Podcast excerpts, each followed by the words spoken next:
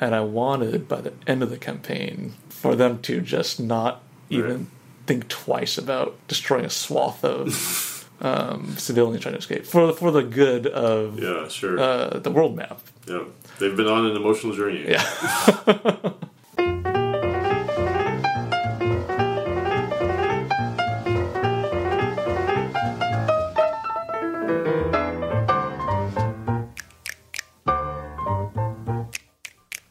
Hi, everybody. This is Soren Johnson, and you are listening to Designer Notes, a podcast about why we make games.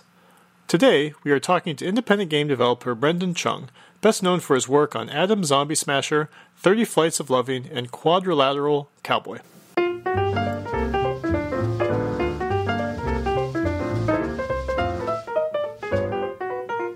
Now, this is intentionally like a bad question. Sure. Because this is like just a stupid thing to ask. But like, you get to the end, then there's like this weird race, and I guess you fall over. I don't remember exactly, but like, yeah. wh- what does this mean? Uh, it doesn't have to mean something, right? Sure, But like, yeah. I don't know what else to say. It's it's meant to be uh, an interesting ending. okay.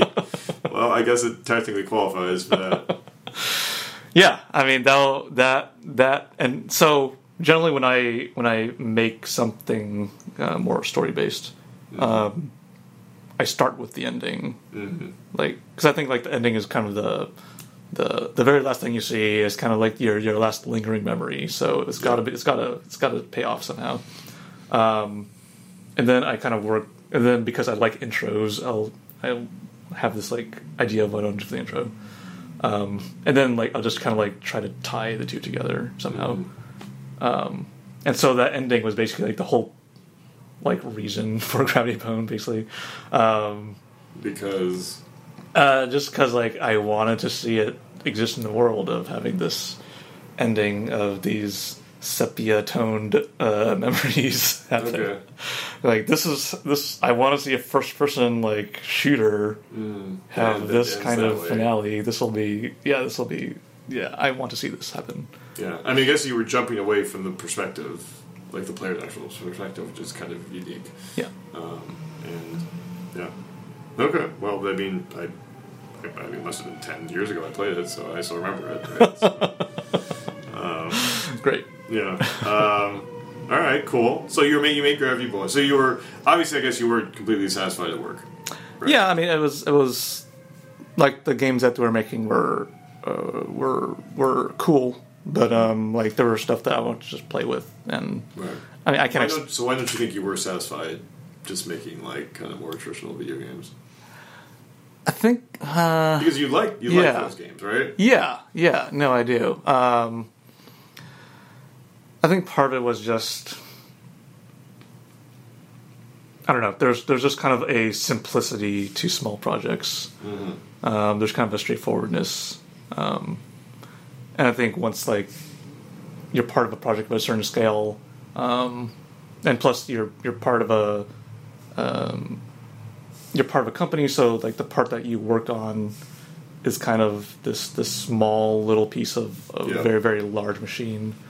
Um, and for me, like having like done so much like map work and like mod work, um, I was just I kind of missed that feeling of making something really stupid and really like uh, just doing something on a whim. Yeah, something that wasn't a bunch of people hadn't thought about. Yeah, and like you know, the things that I want to do just wouldn't really pass muster at you know uh, it wouldn't pass a design meeting. Yeah, I mean, obviously, yeah, yeah. I yeah, huh. I'm just thinking about how like you know I have a you know I've had my design ideas as well. But usually they're within the parameters of something that like Right. the company could say yes or no to. Where like you know there's not even anything for you to talk to EA about, right? Like I want to make this shooter where there's no guns and it's like 15 minutes long and it's totally weird. It's, it's a hard sell. you know, there's, there's, there's not even a conversation, right? Like, Yeah. so they don't even say no. They're like, it's a different language. Yeah, yeah. um, yeah, okay. So, but would you think this was kind of just like you might just always kind of make the stuff on the side, or like did you have ideas of like Yeah. maybe I'd like to try to somehow do this for real or Right. Um, so I was, I think around this time, um, Steam was becoming. This was 2000, I don't know, nine or so. nine? Really?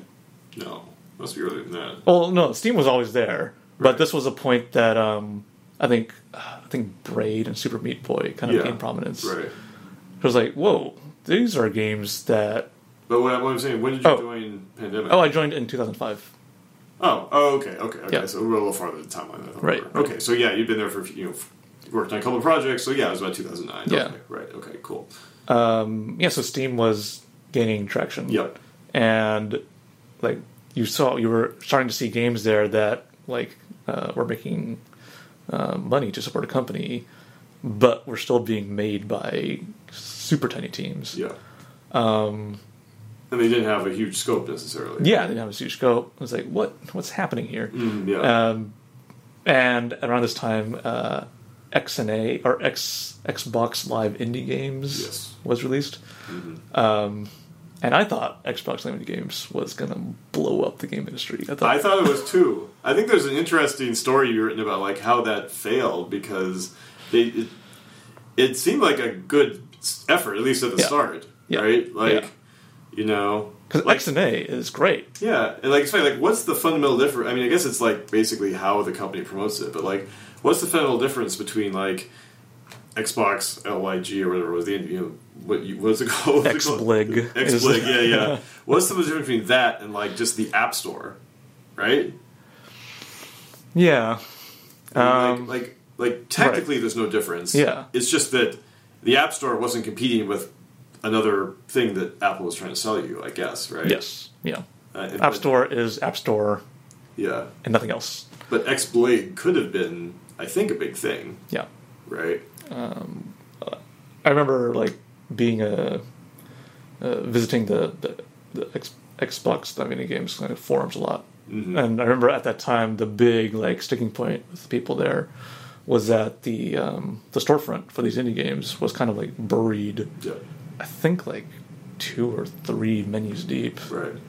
Yeah. And if you're if you're that, like you might as well not exist Yeah. at that point. I Um, mean, if Xbox wasn't trying to like do their own live arcade, live arcade thing, right? if like they said turn this into live arcade, I mean, I you know, they were trying to figure this stuff out too. Yeah, no, I mean, I don't. I have all the sympathy for the world for them Yeah, of trying to like. I understand why it went this way. It was just yeah. kind of like, I, if anything, I feel ashamed for like the tech team that put this all together because like, like they did it Yeah, right. Like it totally could have worked. It just Yeah. kind of like fell into this marketing business black hole thing. because like So- the XNA framework, I think like to this day is this incredibly clean, streamlined, elegant, uh, free thing Yeah. for developers to use. Um, and like, uh, I don't know. Yeah, I have, I have all the just- feelings about this. Yeah, yeah, yeah, yeah, absolutely. All right, so but you, but at this time, that was one of the things you identified as like a reason of like, oh, great, I can latch onto this. Yeah. So you uh, thought you were going to sell games through the console, games through the Xbox. right.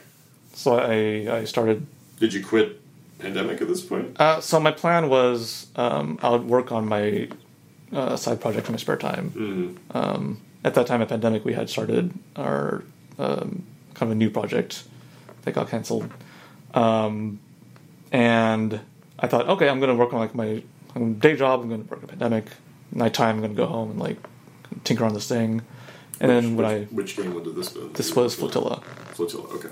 Um, I thought, okay, when I finish kind of developing this side project, I'm gonna, you know, uh, leave and try doing independent stuff and see how that goes.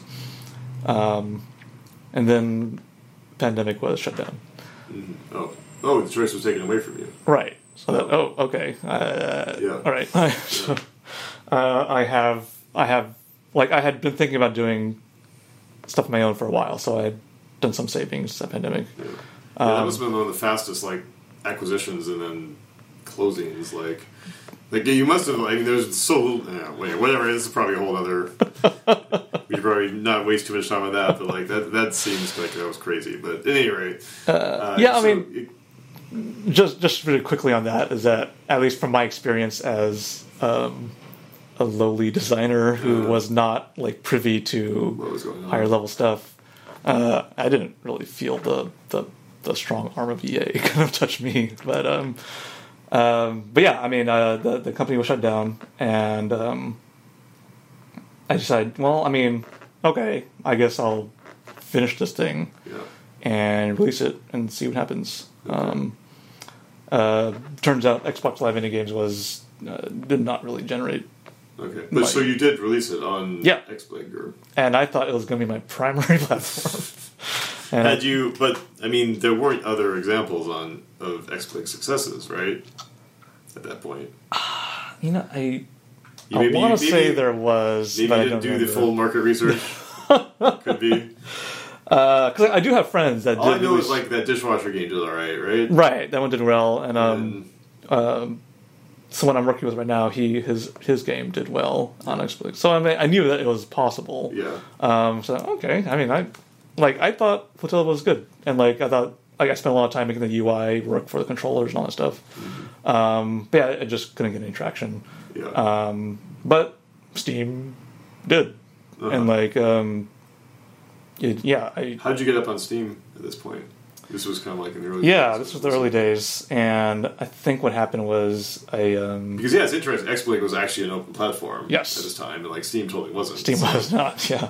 so, Uh, yeah, so at this time, Steam Greenlight did not exist, and I think what I did was I just released the game on my own website, oh, okay. and it got some like reviews from like Rock Paper Shotgun and like different places, and How do you think they noticed it? I have no, No idea. idea. Oh, I emailed them. Well, that's okay. That's we had a mystery, and then the mystery kind of contracted really quickly. There, that was like the world's shortest mystery story. Who knew? Who knows how they found out? It's a mystery. okay, you emailed. Uh, yeah. Uh, so I, I just I emailed just every single like I don't care if your blog has two Yeah. readers on it. I'm going to send you a key. okay, great. I, I mean, that was a, nobody. Yeah, yeah. Um, so I did that, and so I they think- wrote about it, and then you started. yeah, I think some copies. Steam got wind of like Oh, okay. the game, and they picked it up. Oh, Um, did they contact you? Right. Oh, really? They they they contact you directly. You were Uh, trying to like, yes. get on them? Uh, I, I think I did, but then like I don't know. It, You're not sure if like they were responding to you or if they did it like out of the blue, basically. Because that's like the email that Right. changed your life, right? Right. Yeah. Yeah. Yeah. Um, yeah. So, yeah. They. I think they caught wind of all these reviews and stuff, and then they Uh-huh. contacted me. Um, yeah, and that was like, uh, that was a big deal Yeah, yeah. yeah, I bet. because I could I could pay my rent. I could like Yeah. you know How get- much were you selling like through your? Were you selling more through your site than the Xbox? Oh yes, definitely. like Ouch. Yeah. like How much were you selling on your site? I think it was ten. I think it was ten dollars. No, not the price. How many were you selling? Oh how like, Like oh. I I don't remember the numbers, but it was it was not it was not I mean, it's it, A healthy you know, amount. This is what happens, right? Yeah. that's, nor- that's normal. Um, all right, so then you got up on Steam, and like, yeah did you like did immediately have like a reasonable number of people buying it? And like, Yeah, yeah. I mean, uh, uh, I think. I mean, I can only guess there were. I think there were like less games on Steam at that time, and sure, like yeah, yeah, yeah, this was 2010. yeah. Um, yeah, and like it sold. It sold well. Uh, not not Lamborghini well, but like yeah, I, I could I could pay my rent. I could get food. Yeah, it was Um, like ten bucks on Steam, probably. Ten bucks on Steam. Right, Yeah, right, right. Okay. All right. So you're able to you were able to be self sufficient at that point. Yeah, I mean that just funded you know everything else after that. Yeah. Yeah. Well, that's cool. How did you feel? Uh, it was wild because like I, I think at this time I was still kind of like half-heartedly applying to studios. Yeah, like, sure. oh, I should. This is stupid. Why? Why am I even trying to do this? This is. Uh, um, this is kind of like such a such a pipe dream. Yeah. Um, but yeah, it turns out people people wanted to play it, Yeah. and uh, yeah, So the timing of pandemic getting shut down and Steam starting to take on indies, like basically, it was fortunate those were like closely related, you know, closely timed events, basically. So yeah, I mean, at pandemic, a lot of us would always talk about, you know, there there's so much games we want to make. We should just like go and do our own thing, Yeah. uh, have the creative freedom. Um, Man. and I don't think, yeah, yeah, man. and I, I actually, honestly, don't think I ever would have actually left. Really? Even though you were like thinking about it? You'll never I mean like having it having the choice taken away from you, like Right. you'll never know, obviously. Yeah. So but you don't think you would have done it, huh? Um, I think I, yeah, I mean, just the idea of leaving. That just, I think the, the economy was actually particularly bad at this time too. Yeah. Yeah. Um, and the idea of leaving this uh, steady uh, income of money, um, this place that I did like, and Sure, like there yeah. are people there that I loved a lot, and like I was learning so much every day, and the idea of like saying like, you know, I'm not going to work here anymore. I'm gonna I'm gonna leave you Yeah. was like uh, I'm not sure if I could have done that. Um, because you could have kept still releasing like your little projects on the side anyway, right? For free. Yeah, for free. Right, yeah, yeah, yeah, yeah, yeah, Yeah, obviously you can run your side business. Yeah. That's that's not super super great. Yeah. Um, yeah. Huh. It's interesting. Um, I don't know. That's just I mean, I, I believe based off of like your creative output that like eventually, you know, even maybe it would have been five years down the road. Like, yeah, maybe. You know. I don't know. yeah, Um, who knows? yeah, know, these are those things. Yeah. huh. Um, okay. Cool. So after Flotilla came, was it Atom Zombie Smasher next, or what? Uh, after Flotilla, I released a game called Air Forte, oh, okay. which was an That's- educational game. Yeah, that's one game I haven't played. And like someone told me the other day, like, oh, it's an educational game. And I was like, what? like, No one's played it. Like, what are you talking about? It's, what do you mean it's an educational game? Sophomore slump. Yeah. So. Uh, yeah, it, uh, it did not really sell. Uh, so I thought, Why did you make an educational game? well, okay. The problem So- was no educational games on Steam. So Yeah, I don't know. I, I don't. I don't that was not what you were thinking. I don't anyway, even know. go ahead. Uh, so after Flotilla, Uh, I kind of had a, um, how would you say it? Kind of like a crisis. okay. where I I thought, oh, whoa, I just like um, I just made this video game and released it, and people are buying it. Mm-hmm. And then like I, I took a step back and thought, you know, with my like with my skill set and like my uh, you know, with, with what I'm able to do, Mm-hmm. uh, I'm using it to make video games.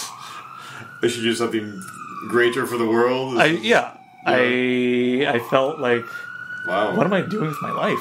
And like I, I had done commercial stuff at Pandemic, like, and, Yeah. and these two titles, but there's something about like going making my own thing in my own spare time and like putting so much like time and effort into it, and then oh, it's just kind of like is entertainment.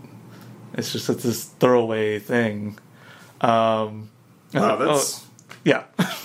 it's kind of fascinating that happened because like it seems like you finally did the thing that you really kind of would have wanted to do your whole life and like totally on your own like it seems like you did it right Yes. like and then you suddenly were like oh i shouldn't be doing this And then once you actually do it, that's when you kind of well, this one of felt that like, wait, this is what I wanted all this time. This is what I was building was there up to. part of you that was like not letting yourself enjoy this just seems really seems like I should be a therapist here to figure out what happened here like that just seems really strange Uh, What do you think Yeah. I mean, I guess,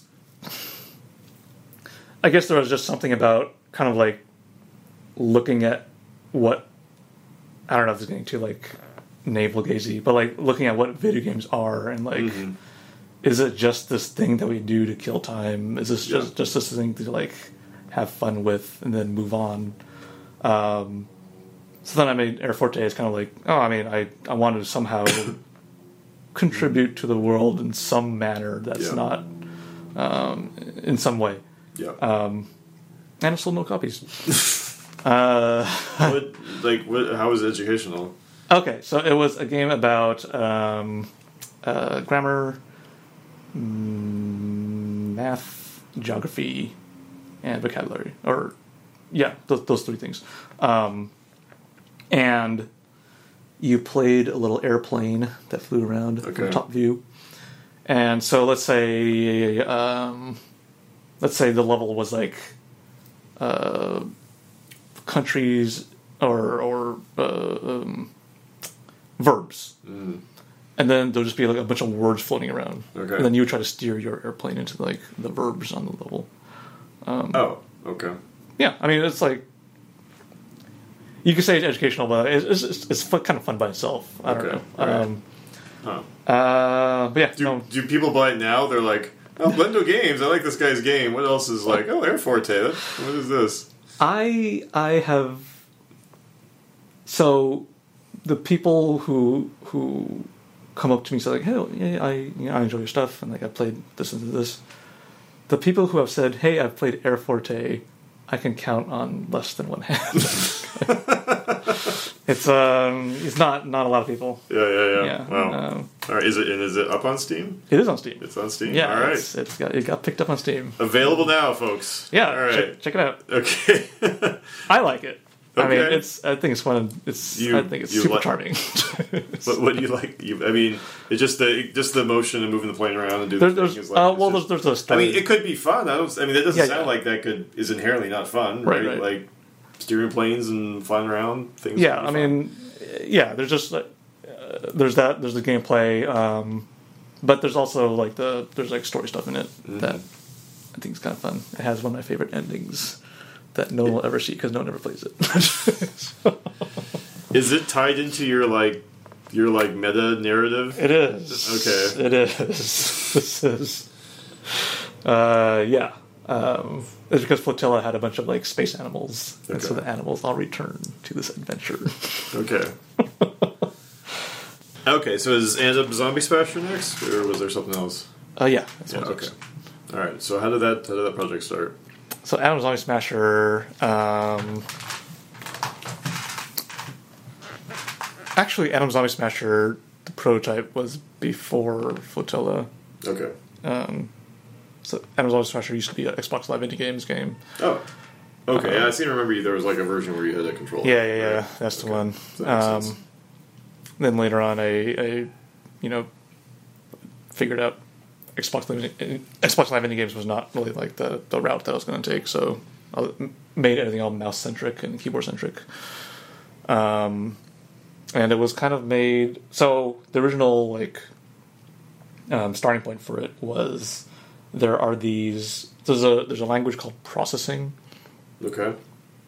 And someone online made this demo using processing of like this zombie infection simulator where it's just like a bunch of green dots moving around. And then you, you you drop like one pink dot in there and then suddenly like the colors just start like infecting everyone. Yeah. um, so i thought whoa this is like That's cool. yeah it's, it's cool. There's a simulation. It feels like a video game. Like this what if you combine this with an rts um, with some like tower defense stuff Yeah.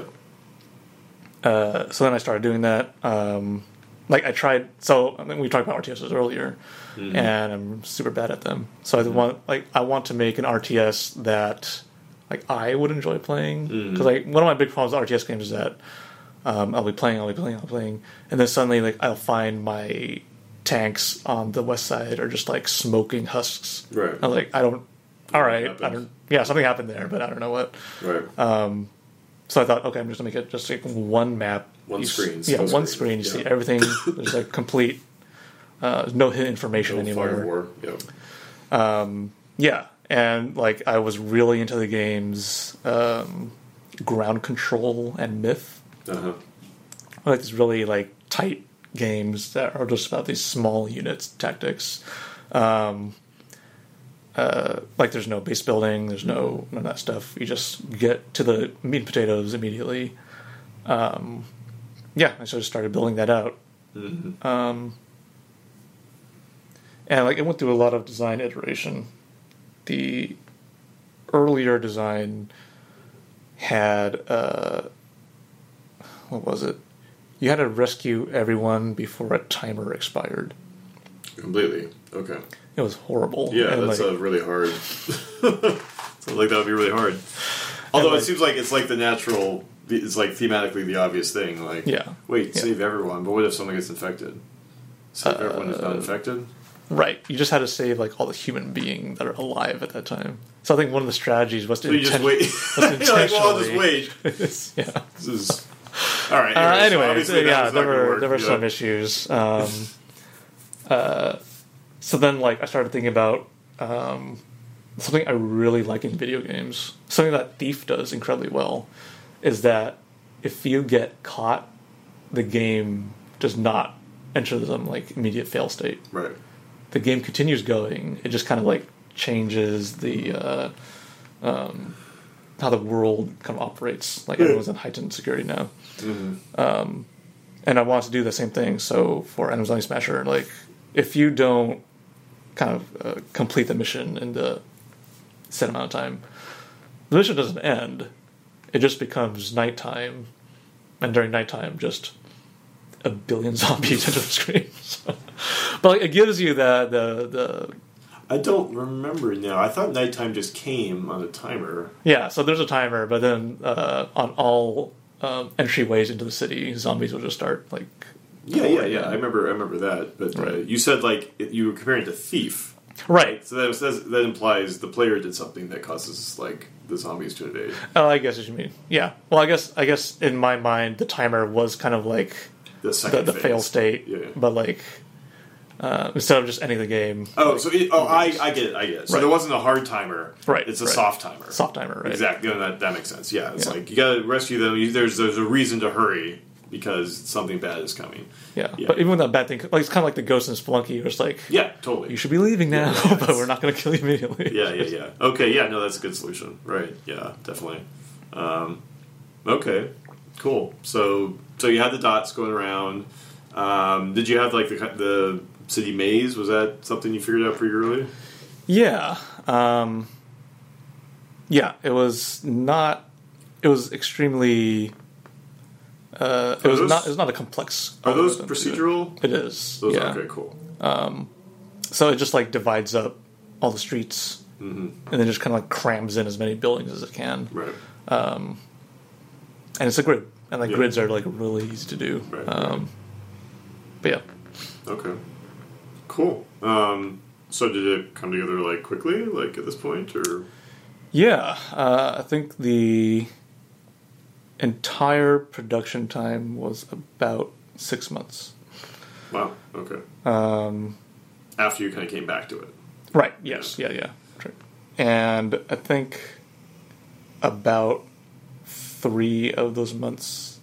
Um, so at What was it like in the Xbox version? Like, In the Xbox version, you it was- character around. you were driving a giant cursor around, and it was kind of like a more of an arcade game because you were just like dropping down bombs everywhere. Oh, to like kill the zombies. Oh, right. Okay. Yeah. All right. Um, So, so it did morph significantly when it went to the. it's a very different flavor. Yeah. Yeah, yeah. Okay. Um, yeah. Sorry, I forgot what I was saying. well, so uh, I mean, one of the things that would come up is there's like mm, how many different like basically like weapons. There's probably like Ten or something. I mean, the, the number doesn't necessarily matter, but like, was this like which ones did you start out with? Like, there's some like obvious ones or like Yeah, I think the bomb one was the big one. Mm-hmm. Um, so the original Xbox version had um, a single bomb. It had a carpet bomb, which is like Mm-hmm. Right. a line of bombs. and had napalm, which Mhm. kind of just left this like glowing, deadly stuff on the ground. right. Um, And the new version or the the PC version, uh, it was all about um, kind of giving more interesting things than just bombs. Because bombs is kind of like uh, it's fun, but Right. you're kind of like limited in your creativity. hmm So it became more about like manipulating the dots. So like, here's the dot that attracts all the zombies. Here's the dot that you know it's a landmine. Here's the one that's like a time explosive. Yeah. Um, Which, to be clear, a lot of these lifted from Company Heroes. So okay. credit Right, where it's right. due. It's uh, Yeah, I was just about to bring up the sniper, for example. Which, yes, yeah, exactly. although it feels like, I mean, the sniper to me plays a more interesting role in Atom Zombie Smasher because it's like creating these different lanes, Right. right? Yeah, yeah, like yeah. you know, you don't have the same like simple geometric thing that you you got in you know in, in a company. It's not the same company heroes. It's more messy, right? Um, so yeah, that's cool. So one of the things I think really worked well about Atom, Atom Zombie Smasher is. So I, you'll have to remind me exactly how it works, but you Mm-hmm. kind of have different tools each mission. Yes. Um, were those dictated, or did you give them? Do you give me like a choice of like four out of six or something like that? I Uh, forget how it works. You are so the fiction is they're all mercenaries, Right. and so every month um, the mercenaries are not at your beck and call. Like you're Yeah. kind of at their mercy. So um, you'll just be given four mercenaries any given month. So you have no choice about You it. have zero choice. Yeah, yeah, Yeah. yeah. Did you try it differently? I did not. You just went for that right away? Yeah. Huh, And with further playtesting, I probably should have. Uh, so later on, after You the pro- wait, was- wait, wait. You probably should have what? I probably should have added more um, rules for what units you get. Oh, oh, so you you're not saying you should have let the player choose. Right, You're no, saying no, you should have yeah. like analyzed the level and figured out this might be the most interesting. Yeah, or some sort of like. Um, so what I what I ended up adding later on is a optional modifier um, called combatant, I think, and basically every month it gives you at least one unit that can kill zombies. Okay. Because some months you just get you just get a, a wall of barricades Yeah, and yeah, the attraction beacon and like oh okay I all right We we s- sort of similar problem that with that in the like the black market and off world, Hmm. which is like there's like seven items out of like eighteen or nineteen, and initially once I started adding those items, like oh this will be great, just totally random, right? But then sometimes you end up in a mission where like all the items are like nice items, you know, and you're like, uh, you know, and like, and you just realize there's a certain certain ones you always need. You, you need either the EMP or the power surge, and you always need like the mutiny or the the, the dynamite because then like the off-world market is like there's no real way to like target it, right? And so so it's like yeah, it's like randomness, but with with Right. some simple rules to Yeah. like guide it to make the make, to make the game work right Yeah, yeah, exactly. Um, so I thought just the general concept though of like taking away player choice Mm-hmm. there was like great because this is the problem is a lot of these games have where they give like here's these tools and either it's like you get good at the first ones you grab and then you're like well okay I know there's this new option but I'm not gonna I don't know I'm just gonna stick with what works uh, or there's just one that's overpowered and like everyone like goes for it Yeah. like like it it it's maybe sometimes it designers may feel like it's it's heavy handed to just be like, here's your choices this time around, but like I mean it's a great way to make the player like actually explore the Definitely. space of the game, right? So like um Anthony Burch does this one great like playthrough of Far Cry 3 Mhm. in which he has this like very specific rule he gave himself of like no guns Yeah, no right. projectiles Mhm. And it's like one of the most amazing things ever because like the game still works great but giving yourself this like very specific Yeah. rule just like expands the what you can do so so much more the Civ community has stuff like that Oh, really? too. Yeah, there's the the one city challenge, which is like you can't build any settlers the whole game, which is interesting. And although my favorite is the always war scenario, what that means is like as soon as you dec- the, whenever you ha- someone contacts you, the only thing you can do is declare war. that's great then you can never make peace. So, uh, I mean, it's it's like it's what the really good two players do when they get bored of the game, basically. Um, and yeah, it's it's kind of cool.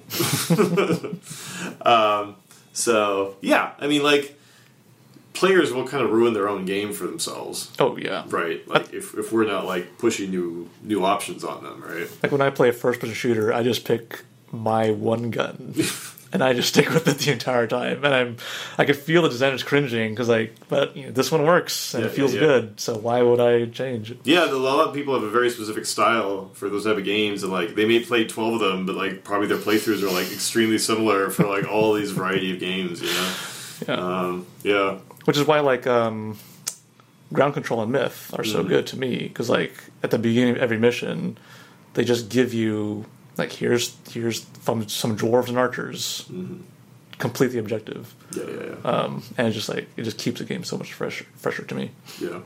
Yeah, that's cool. Yeah, yeah, I, I, I like that stuff, that type of stuff definitely. Um, so let's see what else is good to talk about that. There's the like the overarching campaign. Mm-hmm. Um, so how did that like? How did Yeah. that go about? Uh, so I actually dumped out half of Atom Zombie Smasher. Okay, Um, the campaign used to be a lot more complicated.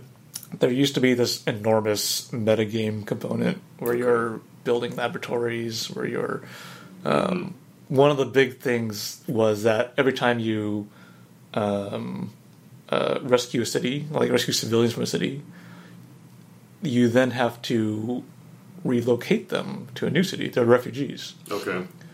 So then you would like increase the population of some other territory, Uh, and the zombies are drawn toward areas that have high population. uh, So it became like this this game of like I don't know shell game of like uh, moving people around, Mm-hmm. maybe moving people around in such a way to like draw the horde in a certain direction, okay. maybe using them as sacrificial lambs. okay. Um, and I thought this was like oh this will be kind of like this will be weird and funny and like it fits with the theme like really well. Um, but it was just so boring. okay. Why was it boring? It was boring. Um, I don't. There's something about like the UI that didn't feel good. There's something about like the time and amounts you spent in this. The, the amount Screen. of time, Right. Like actual real time. Right. Okay. Like people just wanted. Well, not people just wanted, but like people just were miserable doing this part. and like ah, I'm like I, I just tried to fix it by like making the the concepts clearer and like making it go, you know, trying to streamline it. Um, and it just it just was not working. It's really hard to balance a game that you play at two different levels. Yeah, Like not not the balance of like gameplay balance, but balance the like how much how much game should be there, right? Like almost all games that do that, like it's it's clear where the real game is, right? Like in XCOM, it's clear like the real game is like like the tactical combat, Right. Right. yeah. and this was kind of like my love letter to XCOM. So that well, I gotta include both parts stuff, yeah, because you gotta yeah. have the geoscape.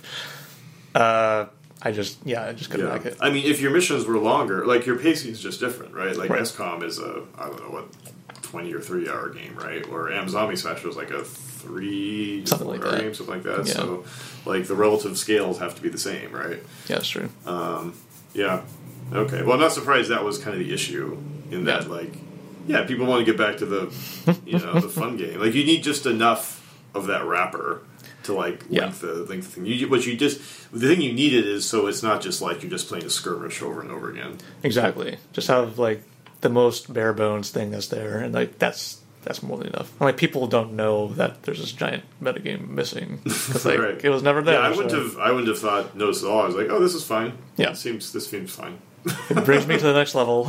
Yeah, yeah, yeah. um, yeah, I do remember. Like, I thought the like the victory condition thing for that was kind of interesting because that's super tricky to do right, right? Uh-huh. It and is. like all of those games that like have like your XCOM or your Darkest Dungeon or uh, Yeah. I'm trying to think of another good example, but it, you know all those games that have like you know these these these skirmishes that are linked together in this giant campaign, like you know how do you make it so the player always has a shot but like also they could potentially lose, right? Like Yeah. that's that's a huge issue. So how did remind me how? I remember like there was like a flag moving along like a Yeah. meter or something. So it's kind of inspired inspired by board games where there's like a victory track. Yep. So every time you do something, the track kind of increases, and the zombies do something, their track increases. Um, and on the track, there are like these certain milestones. Right. Like when the zombies reach this point, then they get super zombies. Um, and it's balanced in kind of an interesting or funny way. I think is that the zombies. So when you're in the tactical mode, the zombies get a point every time they infect a human being. Okay. So if a zombie bites someone, they get one more point. And that's what moves them along the track. As Muslim, yeah. Um, so kind of the one strategy is you don't let the zombies eat the humans. You kill off the humans You kill first. them right here. okay. Uh, there's this concept of a, a firewall or what's it called Firebreak. yeah, sure. Yeah, so when the when there's a forest fire, you intentionally destroy trees so Yeah. that the fire has no more uh, fuel, Yeah. and so you create this firebreak. Yeah, yeah, yeah. nice. So, it, to you, is that like a totally fine way to play? It's, it's like maybe it's not what you considered, but it, did like you think of that before you ship the game or not? So what I was hoping for, um, and I think that actually worked out. I'm really happy with how it worked out. Is that what I want players to do? Is when they first start playing, they are extremely um, careful about trying to get as many human beings as possible. About trying to rescue everyone. Okay. About um, you know trying to be the hero. And I wanted by the end of the campaign Them to feel like for them to just not even Right. think twice about destroying a swath of um, civilians trying to escape for the for the good of Yeah, sure. uh, the world map. yeah, they've been on an emotional journey. Yeah. uh, yeah, and I think I think the game like was was able to achieve that. Okay, Um, so you yes. knew that was like part of it, basically. You figured that people would do that, and Right. like they figured that part of it out. Yeah, Oh, I, was, I was happy with that. Yeah, that's that's that's interesting. Um, all right. Um, yeah. So going along the track, I mean, um, I guess the I guess so. Even if they get ahead, theoretically, if you run the table, you can still win, basically, right? Yeah, so but, but presumably, obviously, you can get a situation where it's like, well, theoretically, there's no real way you can get out from this. So it's uh yeah, there's there is no real escape valve for that. Um, Mm-hmm. Like what's you're behind a certain amount, you're kind of at a point of return. Um, one of the Is one, it is it good to have the zombies ramp up as it fills up the bar? I mean, it's good Yeah. thematically, but it seems Right. like it doesn't necessarily make the game like you, because you probably you know ultimately the day we do want our players to win, Yeah. right? It seems like it could lead to some rough situations, but the meta stuff definitely like was not. Um, it has some stuff that I was pretty unsatisfied with, uns- but unsatisfied with. Yeah, right. Because like Such some of the, some of that stuff is where they're, um, sometimes you're at a point of no return, but Yeah. it's incredibly difficult to kind of like recognize that. Mm. Um, it's one of those things where you have, you have to play the campaign once, and then you kind of like, oh, I get I get a feel of the numbers now. Now I can play for real, which I'm not. I'm not a big fan of games that do that. Um, it has one thing that I really wish I could have taught better was that if you rescue every human being before nighttime comes, you win the territory. Oh right, yeah, yeah, And winning the territory is kind of like the key to winning. yeah. But I didn't I didn't like spell that out as strong as I could because when you get a territory that gives you extra points every single month. Yeah, yeah, Um, But yeah, I don't know. yeah. Except for sequel. No, it'll be clearer. Um, cool. All right. Well, I mean, one thing I really, um, yeah. Uh, so yeah, those you know, it's, I, I'm most fascinated by like the, the like the score bar because there's a lot of games that do something like that. Yeah. You know, whether it's like Battlefield with like the you know kind of like the Victory it? points. the, the point that they push back and Yeah. Mm-hmm, forth, and like tickets, right? What They call it the ticket system, and like Yeah. you know, and it's kind of the idea like you have one score, you have two, right? Because you could have had one score where like it goes towards the zombie side, and then if you succeed, it starts going back the other way. Yeah. And the advantage of that is even if it got to like ninety nine percent on the zombie side, you could still theoretically win. Right. But that also could like make the game kind of last forever, right? Yeah. Whereas your version has like the advantage of like the game's going to end. Yeah, right? I'm I'm I have very strong feelings about tug of war score things. I think Like they that- are. Go ahead. Oh yeah, I I they drive me crazy.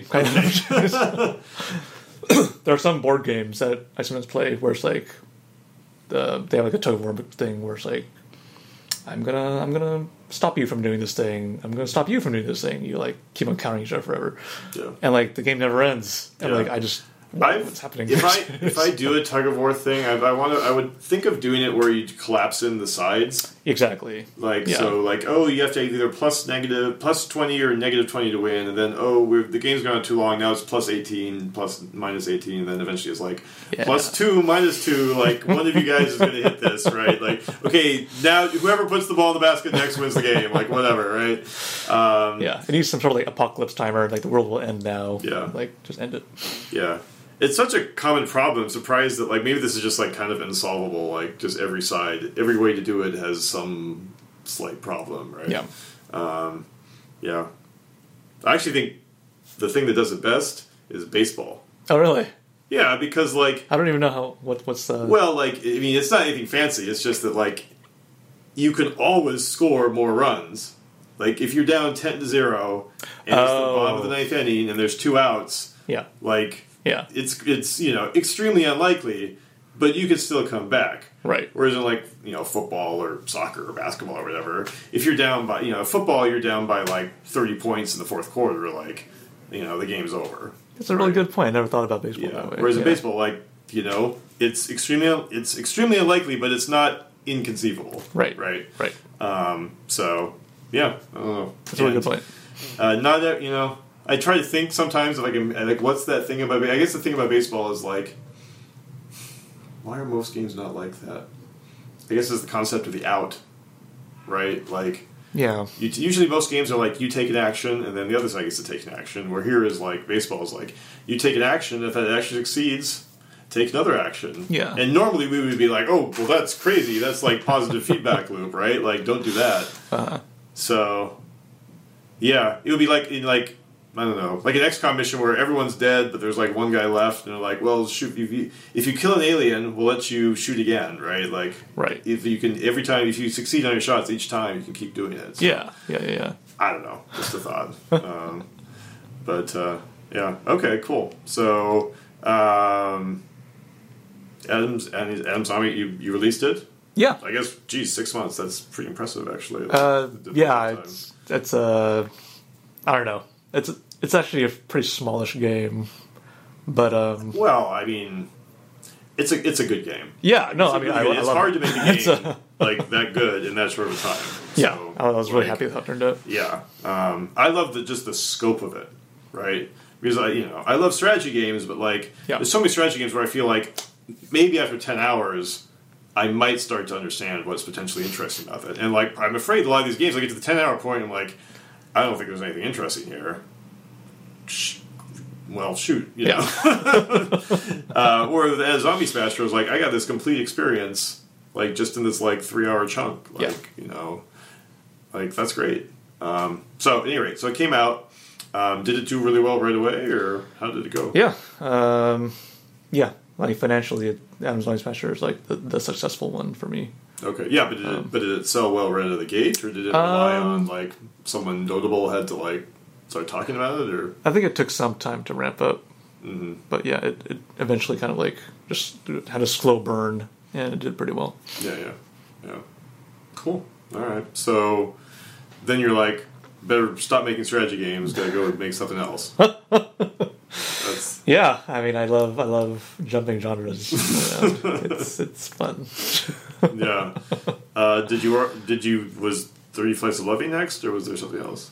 Yeah, that was the next one. Um, so after Atom's Zombie Smasher, I spent like I want to say like a year just trying out different prototypes, Mhm. um, and they all you know for various reasons it just wasn't really satisfying. Mm-hmm.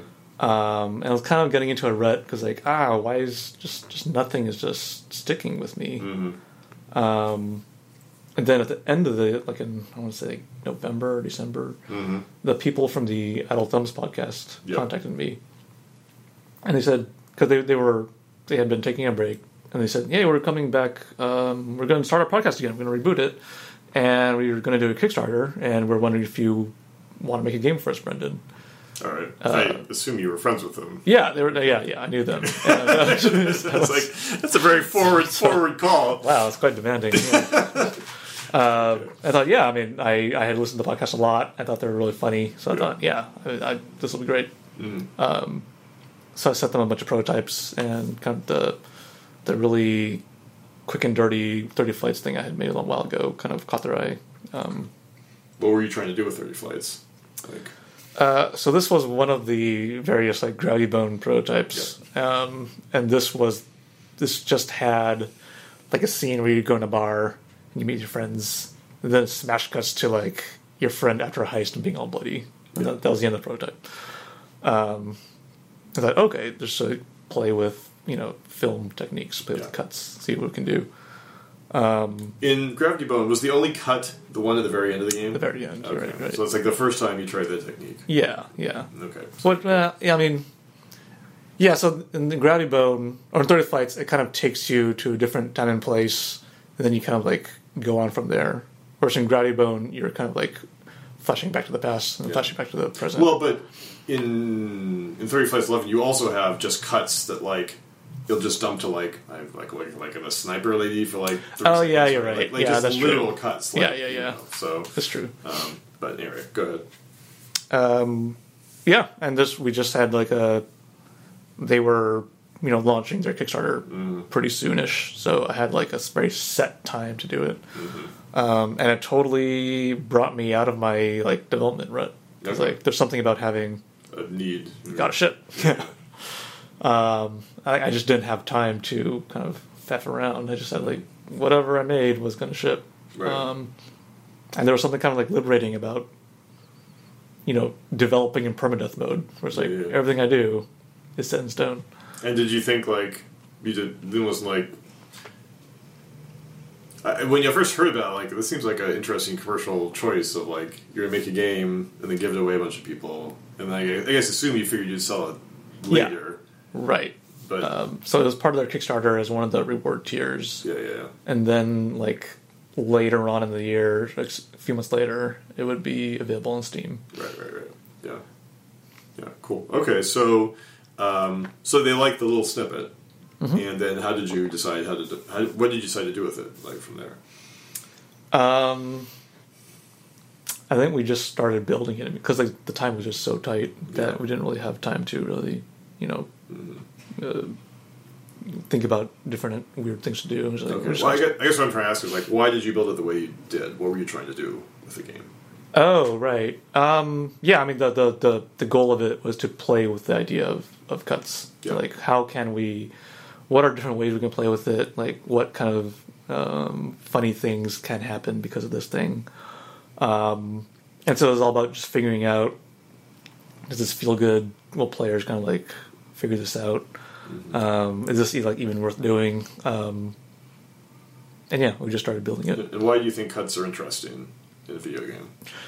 I think cuts are interesting because I think we're kind of, I think Half Life One kind of changed the first person um, world pretty hard, in that Half Life One kind of became well, well just to be clear, Half Life One amazing game, uh, but like it kind of became like the standard of like you gotta have the player's viewpoint and you gotta never cut from it.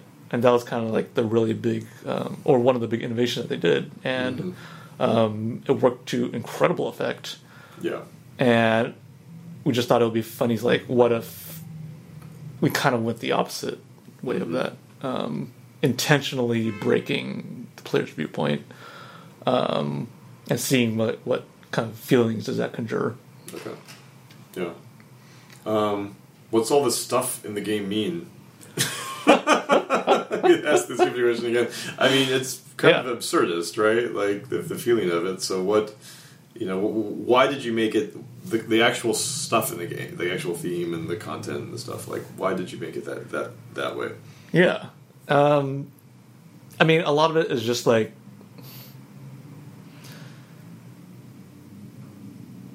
Like, how do we. Like, I like I like it when games try to play with um, emotions and feelings that we don't often see. Like, I think um, a lot of games focus on um, you know, tension, fear, anxiety. Um, and kind of like a big thing of 30 flights and i think what, what i was t- trying to play with was uh, what are some things that are not those things what if there were like i mean this is, i'm not the first person to do this of course but like i like it when games kind of play with different things like you know the downtime between things Yeah. um, the feeling of camaraderie of loss of you know mem- remembering things Yeah, Um, yeah. I was, about to say, I was trying to think of the emotions. It's like it's like regret. It's like nostalgia. It's like Yeah. yearning. And I don't even know. I mean, there's no real story to talk about per se. Like I can't explain it in terms of a plot, right? It's it's mostly just like the tone, you know, yeah the i mean tone, the music, the, imi- the you know the locations you're in, the things they suggest happened, right? kind of uh, like the the whenever I show it like shows or expos, the I it's just short enough that everyone just like plays the entire thing, Right. and like the the feedback I usually get is like, I don't know what just happened, but I like it, and like that's to me that's perfect. Like I don't, um, like I think like like plot is kind of one of the something that I'm not particularly interested in. Right. I'm more interested in like conjuring up a, a certain feeling of tone of like uh, a character that you think about.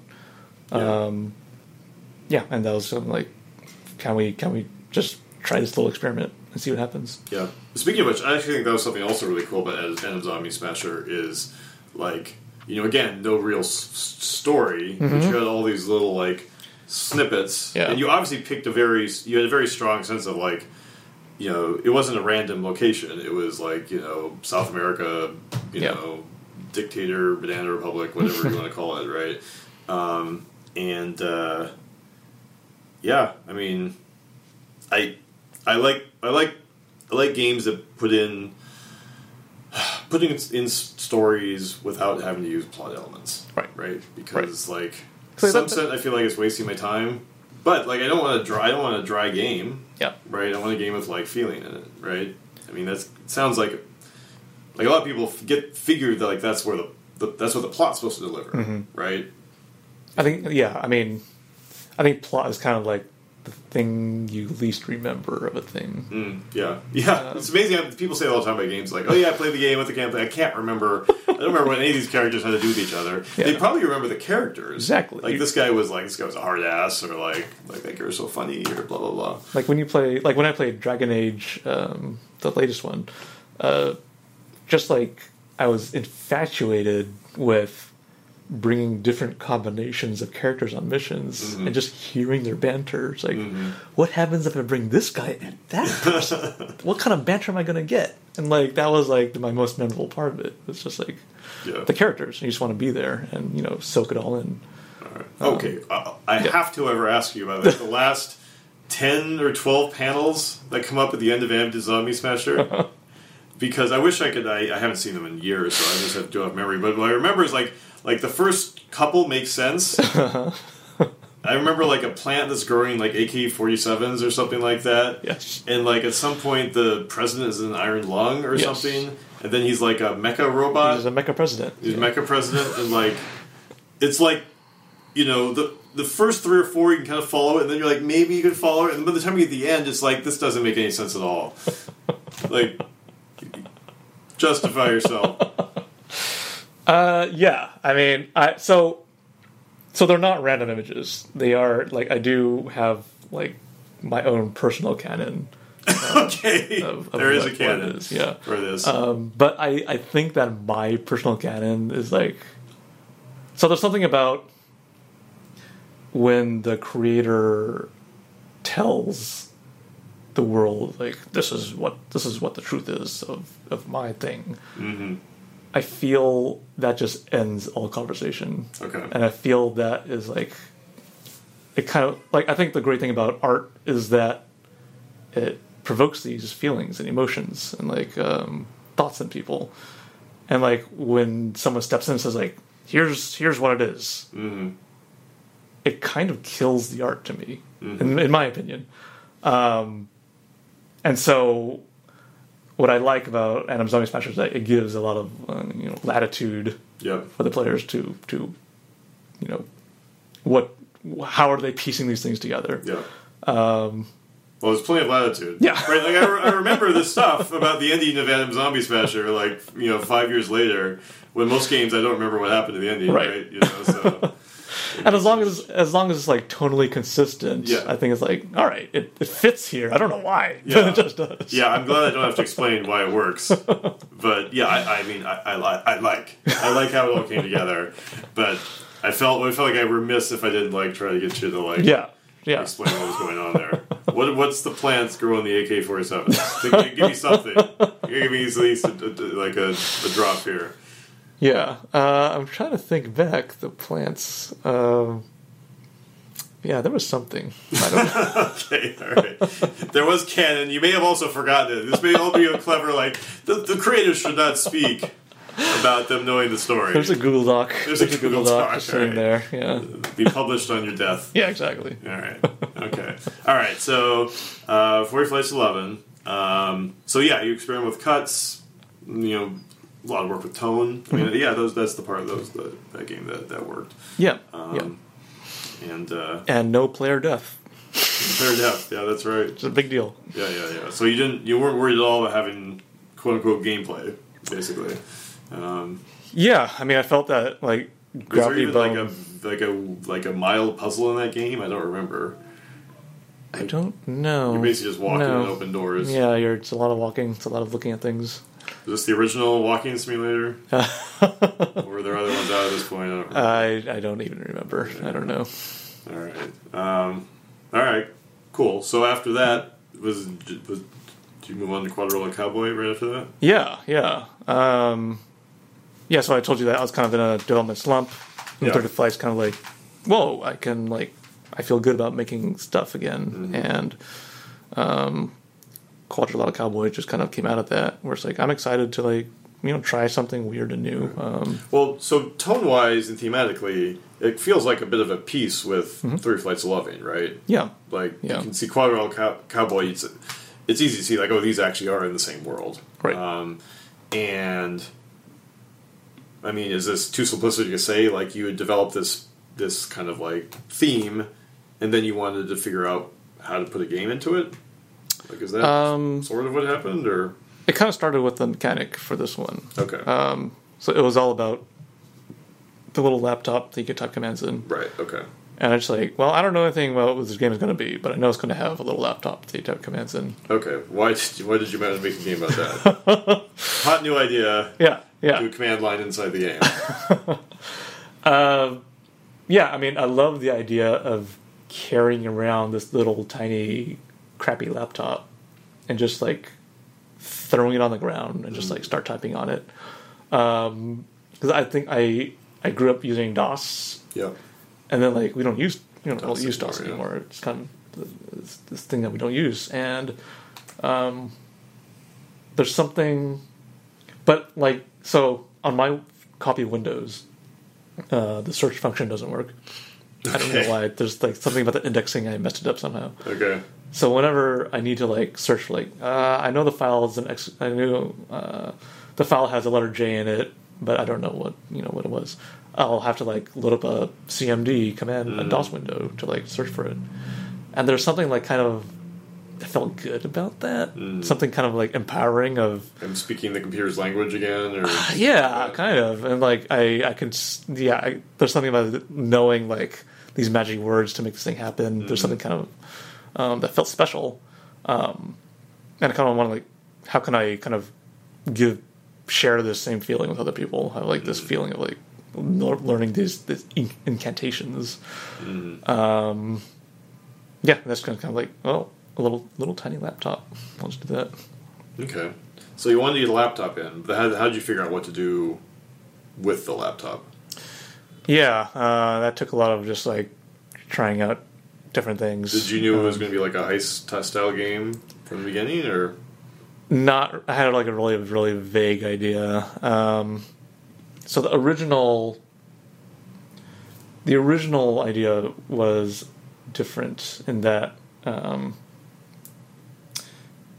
let's see if I remember quickly. You're in a you're in a building and you're trying to like um, you know hack uh, steal something.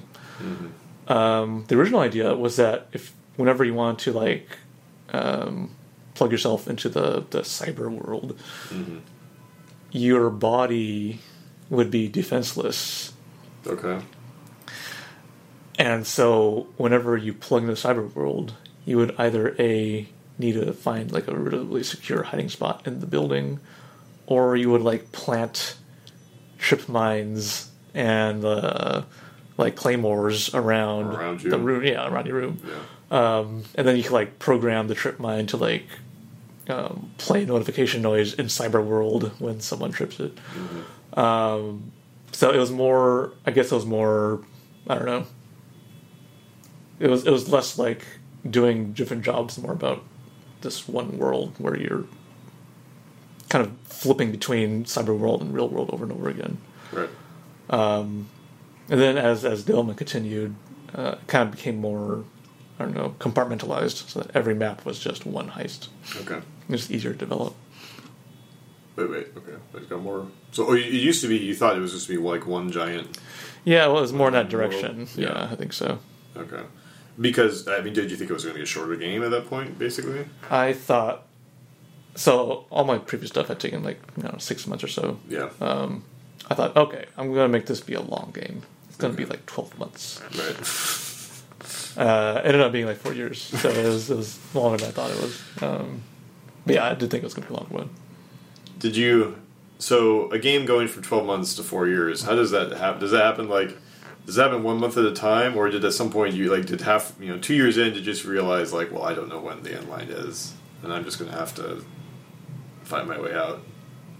I think a lot of it was, um, yeah. So I mean, I like I like jumping to like different genres and like trying Mm-hmm. out see because I think I think there's something special about going out of your comfort zone and like intentionally doing something that um, you're not super versed in. Like I like I love it when I see uh, dramatic actors do comedic Mhm. roles, and, Sure. like, you know stuff like that. It's like what's this is gonna like I don't know what it's gonna look like, but it's gonna be interesting Right.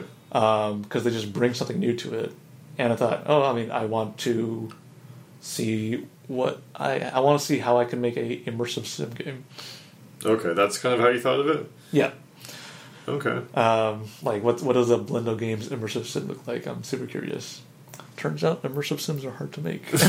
they uh, they take a long time, and uh, I didn't. I guess I didn't like you know fully appreciate that until you know pretty deep into development. Sure. Yeah. Yeah. Yeah. Yeah. There's a lot of parts. Like near the end of the game, when you have so many pieces, like sometimes I was like, I'm not quite sure which piece I'm supposed to be using here. Right, Because I can sometimes like I think I can fit that. What's the little walker guy? a little weevil. Yeah, I think I can fit through that bar. Fit through that bar, I can't. Uh, I can't tell. Um, and like in the the one the space elevator mission, yeah, yeah. um, I had to. That was the one, I think the one maybe that I had to finally look up something Sure. because I totally missed the the grate behind the Oh, the the ramen jump. empan- yeah, yeah. empanada bar or Yeah. whatever. Uh-huh. Instead, I saw the other grates in the ground. I'm like, well, I guess that's it. Because I could get the guy. I actually was able to drop the guy in there. Oh, But then I'm like, I can't figure out what to do with this. Like, and the pressure plate over the bathroom didn't open, so Right, right, right, right. I don't know what to do. And I, I went behind the bar. I just didn't look down. Right. Yeah, I don't know why I did that because players never look players never look down or up. So Yeah. uh, yeah, Yeah, that's tough. I mean, you want to hide it, right? You don't want to just put it right in the middle of the ground. But at the same time, like, yeah. if you Yeah. miss it the first time, then it's Yeah, a major that's problem. Yeah. Yeah. Um, Uh, Yeah. yeah, just that that kind of level design was something that you know I was I was learning and doing at the same time, and Mhm. you know that that's just it took a while. yeah, yeah, yeah. So one thing I think is interesting is like halfway through, it kind of turned into a different game than I expected. Right. Because and they're both interesting, Mm-hmm. and I kind of wonder if maybe it would have been better to like fully develop more like one or the other. Because early on, it's like, hey, you got all these tools. Awesome, you know. I'm gonna, you know, I'm gonna use the Weevil, and I'm gonna use the sniper rifle, and I'm gonna use the jump pad, and I'm gonna do all this stuff to like break in, and then and then suddenly like, oh, now it's this weird time management game where you're these three different characters, and like, Right. well, that's cool, but that's kind of weird because it's like halfway into the game, and now I'm like doing something totally different. Like, this must have been freaking hard to make. like, Yeah. So what happened with that? Uh, yeah. Um, I'm trying to think back. I'm trying to put myself back in that time period. Um, uh, so I was working with another level designer, uh, Tynan Wales, who used to work at 2K doing the Bioshock 2 games. Okay. Um, uh, absolutely brilliant designer, and just a wonderful person. Um, and we worked together for about six months. He was doing level design. Um, and so every morning he, he took the bus to, to our little co-working office. And one day, uh, and during the bus ride, he would come up with these like incredible, weird, funny ideas. Yeah. And one day he came in with the idea of like, you know what? What if we could like have the three characters and like do the mission like simultaneously and like you you kind of like record them doing stuff. Um, Have you played that? There's a Flash game where you click on something. It's like so long since I played it. is But- it like multiple characters in different timelines doing stuff? Sort of. It's like you. Oh man. You you have like ten clicks each time through, and then the next time through you do ten more clicks, and you're you're counting on the clicks from before to click on something Yeah. the, the Yeah, yeah, second yeah. time through. Did you play that? I did. Okay. It was really good. Yeah, yeah, yeah. It was really, it was really pretty cool. We should, what's the name of that, that game? It was like some weird flash game. It, who knows if it's available? But obviously that that was like I was like, oh whoa, it's Yeah. kind of like that, except it's like a full feature. You know, it's like a full you know, Totally. first person game. So which is cool. Like it's a neat idea. It was just like Yeah. super ambitious to like switch to this. So he he was like, we should try something like Well, yeah, he came in with like thinking like he's just he's he suggested this. Um, Okay. But what was funny Uh-huh. was that um, like a couple months beforehand, I had independently come up with the exact same thing. The exact same idea. Right, the exact same idea, and I thought, okay, this must mean something because because like we we we Ty and I kind of share a lot of kind of design sensibilities. Right. Um, and when I came up, when I when I kind of like was thinking about this months beforehand, I thought, well, I mean, How far along, long were you at this point? Two years in or something? um, around there. I want to say, yeah. Right. Um, yeah, when I, when I was thinking about it, I thought, well, I mean, it's like uh, the months beforehand. Months beforehand, I thought, well, it's a cute, it's a funny idea, but like, uh, I know my technical like skill level, and this feels kind of like a little bit beyond my reach. But then, like when Tynan came up with it independently, I thought, well, I mean, maybe this isn't as hard as I'm thinking it is.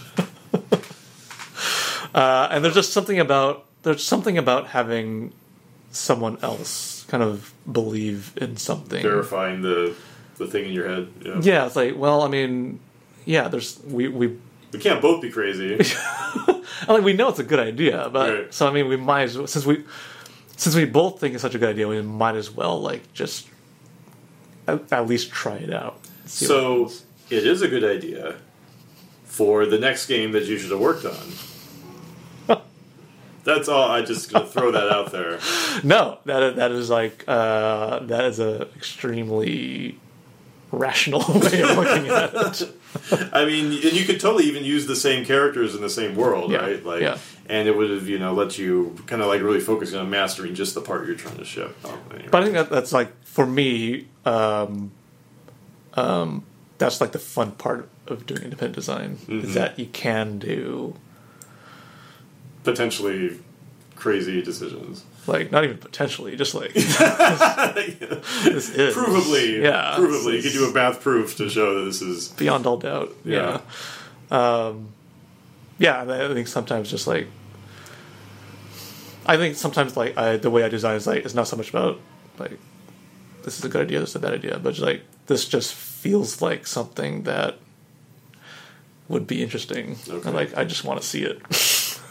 Did it did it feel in, did it fit into like the thematic progression of the game in a way for you, like intuitively, like Yeah, yeah. Um, because it did feel like um, it was always about these three kind of characters, right? And, And, just were the of, were the three characters in there even before you guys had this idea? right, right. Okay. It was always about you and your friends. So until then, you hadn't been able to. So this is why you guys both had the idea I guess so. Yeah, because you had the friends in the game, but you weren't actually using the friends, right? yeah, yeah, yeah, No. Um, yeah. And just like, why not just have all all them do stuff? You know, Yeah. just kind of fell into place. No. Um, yeah, I mean, it, it is definitely a scaled back version of what ideally a game like this would be. Mm-hmm. Um, like in my, we considered doing like a Lost Vikings thing, which probably which would have been technically a lot more um, reasonable. Um, I think what the ideal situation would have been something like some sort of rewind mechanic, like Braid, where you can like go back and forward and Yeah. modify things really easily.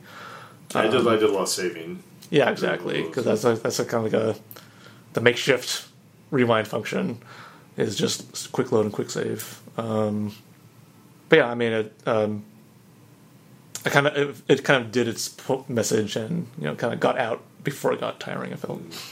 Now, um, this might be hard for me to describe, Mm-hmm.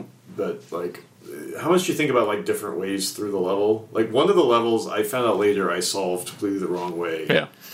But I'm like, well, at least I guess I got through it. Um, it's the level where there's that elevator. So this is when you are doing the multiple characters, and it's like a bank or something. You go in and like there's a stock ticker. Right. Yeah. Um, so you go up there, go up the elevator. you come down, and there's somewhere there's a timer that starts, where you have to get out the front door before then. Right. And I couldn't figure out how to get out the front door quickly enough. And I forget, Oh. I forget why. So what I eventually did was there's those boarded up windows, Uh huh. and they open Yeah. if you like shoot that thing or something. So I Yeah. used the sniper thing to shoot that thing, and I just ran out of the window before Yeah. before like the, the guns could shoot me. So did you conceive of that as a Yeah. legitimate? Um, so that that that route is the the um, the escape valve route in case like in the, case the person doesn't. the yeah the, the door the door closes after the timer expires. Okay. Yeah, it's one of those things where I, I made the game like, well, I could I could finish a level, Right. and um, once I made sure that was possible, I just like, all right, if they here's like another way to do it. Right. Right. But yeah, making levels in which like multiple people there were like multiple routes was uh, was something I, I didn't really um, had not really done before, hmm and so it was one of the more difficult things. Like, because like if you play on my previous kind of first person stuff, they're kind of more guided experiences, and you kind of go through this very specific like scripted thing, Right. and this was just completely just something I Yeah. was not really too familiar with. Yeah, I think the thing that's tough about that is there. It, it's tough if you ever have a feeling like you're supposed to be reading the designer's mind, you know, Yeah. and you know, with each of those tools, I kind of it's kind of like I kind of want you to be like, okay, this room, it's time to use this tool. Just Right. let me know right up front, so I'm not like doing something really bizarro. Yeah. Um, and like most of the time, it actually worked out pretty well because I'm like, oh, there's there's a window here and there's like a button right in the middle of the wall so um, this is probably like a sniper thing but like uh, you know you know thematically it's not great to be so heavy handed but like at the same time like from the player's side you know it's like Yeah. i'm not sure what to do here No, you're you're totally right. Um, that was one of kind of the um, what do you call it? Kind of like a identity crisis thing that the game was going through. Was like, is this game all about just having systemic tools and having the player kind of having to figure it out, or is it more about giving the player these fun toys and just letting them use them and just like basically guiding them into this kind of experience? right. And at some point it kind of leaned more toward let's just give them these fun toys and have it pretty clear of like what you're supposed to do. yeah here you should be doing this. Um, yeah but it's definitely there were parts where it's like it could have been uh, it kind of like waffled between the two a little bit too hard um, yeah yeah yeah yeah so I think eventually you started, you know, as you introduced the items, you just kept them in the inventory, right? Right. Like, I guess one option is you could have like, if they don't use it at all on this level, you can Yeah. that. I'm trying to remember if that even applies. i think that was there for a while but it, it, for some reason it just felt weird and like it felt kind of like i don't know there was there was something about that Yeah, yeah, but yeah that, that was my gut of like it should just have these three tools and you can only use these three tools yeah, yeah, yeah. This is more of a random ane- anecdote than anything else. So Sure. you streamed some of your development. oh yeah Yeah, yeah. Did you? Did, how did that go? Like, It was good. I mean, uh, uh, did you have like regular people show? Like, what was the, the community like? so I started it mostly because like I because marketing is hard.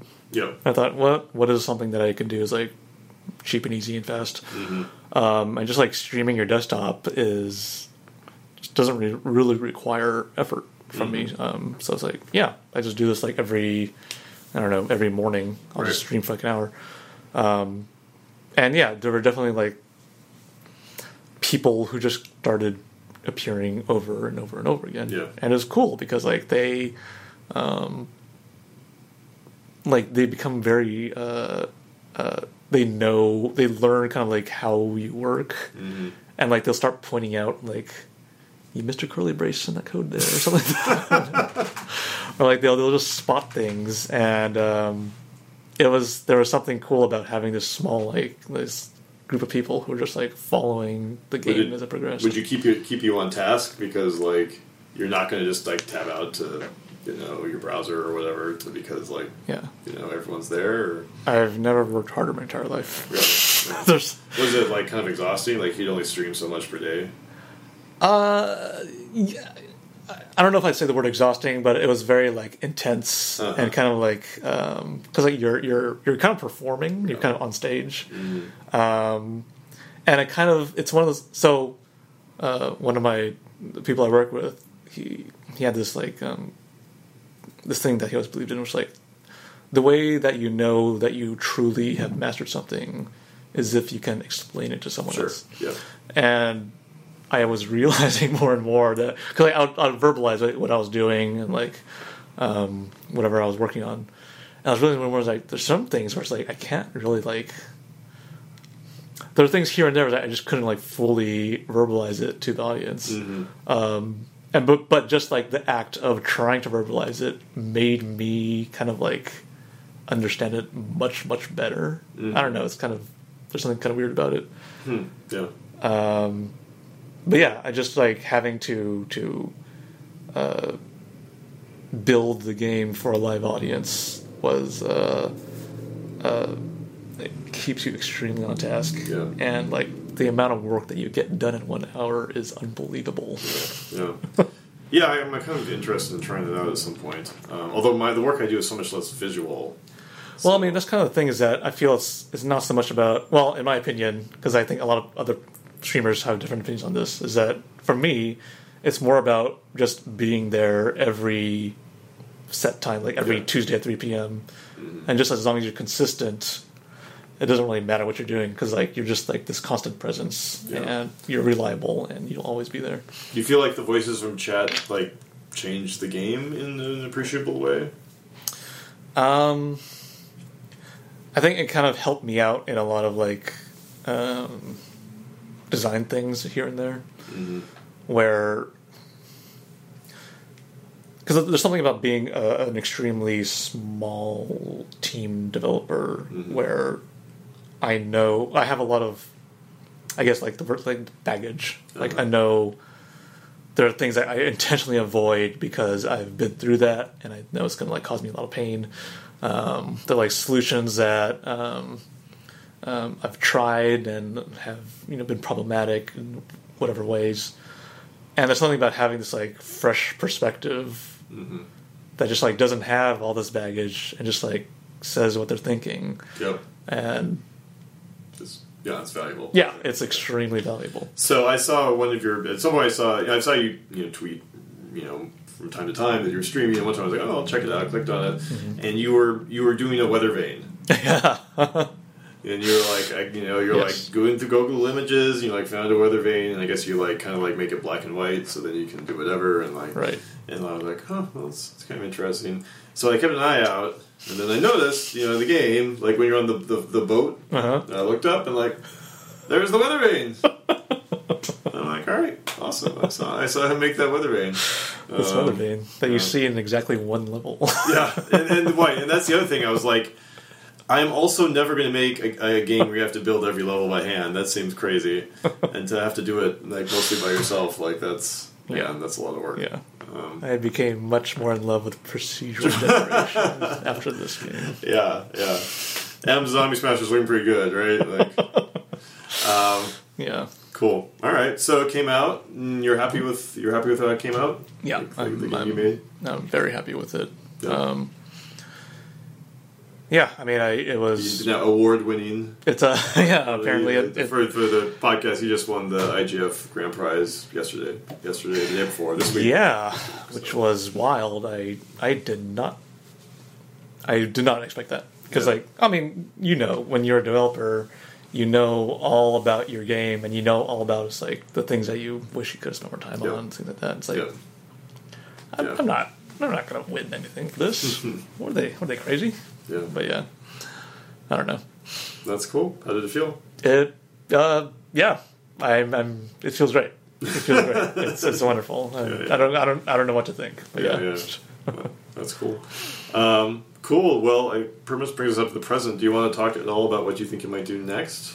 Um, yeah. I mean, I'm, I'm not. So yeah, the, I'm nowadays. I'm kind of taking a little. Um, I'm not working as hard, so Right. I'm just doing some like poking around here and there on small stuff. Um, I'm doing a couple of small prototypes. Mm-hmm. Uh, one of them is where you build uh, Disneyland rides, Okay. like Haunted Mansion or Pirates Caribbean. Okay. Um, all right. It's You're going to game. go through it, like you can see Right, the ride. you Is build that- the ride It's and you very ride it. physical. Yeah, Okay, it's not yeah. like a tycoon-ish. oh no no no. Yeah. Okay. Yeah, so the the Would it be a toy ish? it's not so much a game as it is more of like a creative tool set Okay. like a toy. Yeah. Okay. Um, so no no mechanics. okay. Back getting rid of that game stuff, right? Gotta get rid of that game stuff. So it's all about just like building things because you think they'll be funny. Okay. Um, and the other ones is a I'm doing a prototype of doing a sequel to Flotilla. Okay.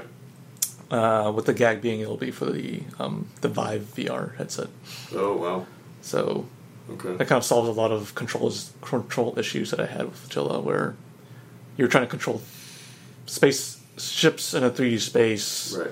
but you're using kind of like this 2D mouse Yeah. controls, which Yeah. was Which has always been prob- Yeah, a little bit. problematic, right? Yeah. Um, huh. Well, all right. Well, that's one game. I guess it would make sense in 3D. I guess kind of by definition. Um, huh. All right. Cool. Well, Yeah, I we'll guess, see. I guess we'll find out when uh, what, what what happened to all this when the, the podcast comes out. Um, all right. Cool. Um, so I also like to ask when you get to the end of end of like you know what you've done so far with your career. Like, Mm-hmm. why do you think you've made games? Like, why have you dedicated you know your your career so far to this? Yeah, I mean, I think I made them because